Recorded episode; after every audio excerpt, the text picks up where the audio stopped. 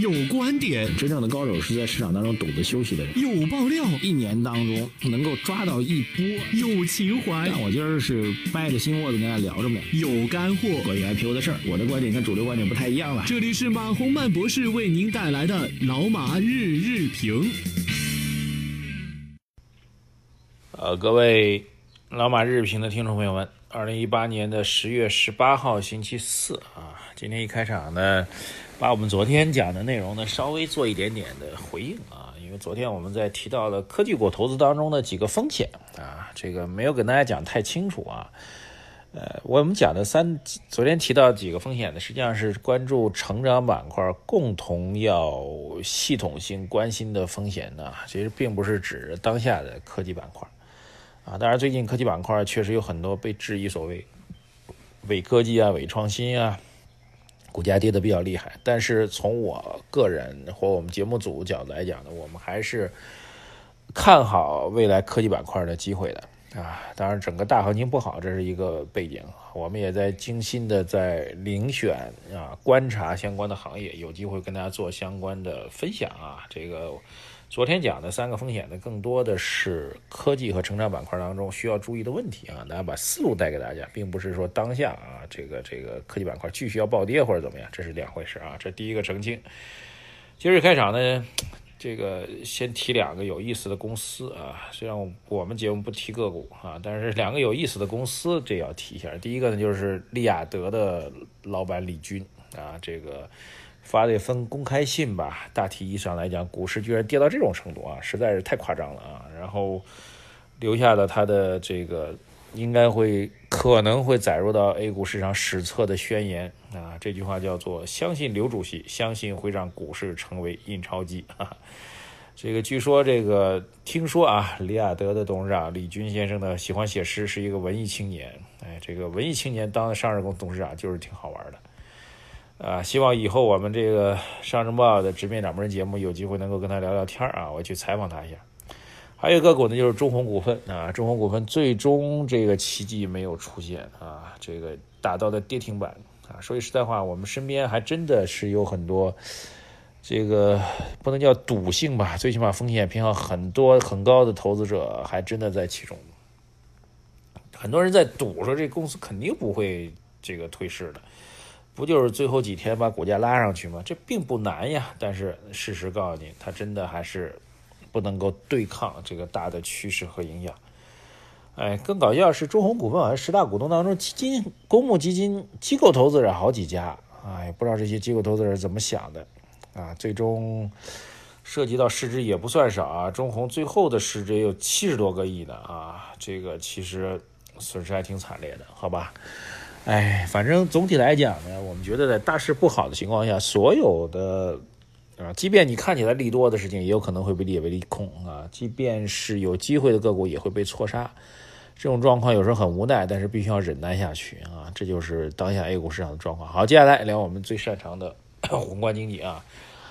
九月份的宏观金融数据发布了，M 二的数据也好，新增贷款的数据也好，这个都符基本符合预期吧。M 二八点三，预期八点二，新增贷款一点三八亿，还预期点二一点三亿左右吧。那么，但是大大超预期的是九月份的社融，社融总规模总量达到了两点二万亿，预估呢是一点五万亿，大幅度增长。啊，社融概念什么呢？社融的总概念就是包括银行。信托、证券、保险在内的所有的融融资渠道，还有呢，就是包括我们叫做这个、这个、这个长长这个表外融资的相关的渠道，委托贷款啊、信托贷款等等，就是这些。理论上讲，社融和新增银行贷款最大区别就是，除了银行系统之外，哈，其他的这个贷款我们都叫做社融啊。总体来讲呢，见我们在这些年，最近这一两年吧，特别重视社融的指标。啊，比较典型特征呢，就是八月份，今年八月份到现在已经两次调整了社融的包含的范围。当然，因为这些调整呢，导致整个数据的预期呢和测算发生了一个不可配比性啊。好，这两个数据讲一下啊。第一个呢，新增贷款数一点三八亿，但是其中房贷居然又有七千亿以上啊，说明九月份这个买房子的热情并没有下降。这个好像跟我们市场反馈出来的情况不太一致啊。房地产市场最近好像听的比较多，都是什么开发商降价卖不动，然后降价，然后去砸售楼处之类的啊。那为什么九月份数据还这么好呢？这个需要做进一步的判别啊。但是也说明什么问题呢？这个新增贷款当中，在政策被严控的房地产占到一个大头，也意味着其他金融机构、其他的实体企业从银行获得贷款的难度就变得更大了，对吧？这是一个显而易见的问题。社融规模这么大，其中这个增长超预期的部分呢，大概有七千亿到八千亿。那么这部分呢，基本上都是地方债。所以我们总体上来讲，可以看到这样一个比较有趣的一个金融货币供给的现象吧。那么这几个现象可以给大家归纳和总结一下：降准并没有直接降低利息，有没有直接降低利息？所以微观企业的融资的直接融资的成本并没有有效的下调。啊，所以在经济相对比较困难的情况下，整个企业的财务成本并没有下降啊，这是第一个。第二一个，刚才我们看到的新增也好，占比也好，意味着除了部分的明确领域，比如房地产啊，比如地方债所定向的这部分的项目之外，呃，其他的这个金融呃实体企业、民营民营企业想获得贷款的难度，想获得金融支持难度是比较大的。而且很重要一点，其实之前很多，呃，民营企业获得贷款的渠道是什么？委托贷款、信托贷款啊，这些表外的业务，这些业务其实都被严控啊，所以实际中比我们想象中的还要在金融方面，还在获得融资方面还要更严峻啊。第三一个，那么新增的资金降准了啊，十月十五号降准了，今天到今天已经降了三天了，降的钱或者说。啊，当然，我们现在看到九月份数据，理论上跟降准没关系啊。但是这个央妈所释放出来的资金流到哪里去呢？比较定向的流到了地方政府能够引导的地方债这部分资金当中去啊。所以项目，比如说定向的地方现在启动了，各地又重新启动了，比如地铁建设项目也好啊，高速铁路建设项目也好啊，等等基础设施建设，他们获得资金是比较容易的啊。这是我们从金融数据当中看到的三个比较明显特征。啊，这个总体来讲，民间民营民营经济的资金面并没有从大的数量上来讲，并没有得到有效的一个缓解啊。好，嗯，接下来聊点什么呢？这个金融数据给大家聊完了啊。这个比较重要的是，这个大家比较关心的是这个市场的波波动动吧，起起动动，起起伏伏。呃，昨天 A 股市场科技股带领的反弹，可以理解为跟。现在说是前天晚上美国股市的科技股反弹相一致的一个动作，当然昨天 A 股波动也比较大啊，早盘又创新低啊，然后尾盘又拉起来，早盘把这个多头打死啊，尾盘把空头打死啊，这个还有什么头可以活下去呢？啊，但是如果按照这个逻辑来讲，就是我们讲的，昨儿是因为前天的美国的科技啊，然后带动 A 股的科技。那么到今天就比较讨厌，昨天美国市场又跌下去了啊。那么跟跌不跟涨的 A 股今天会如何表现呢？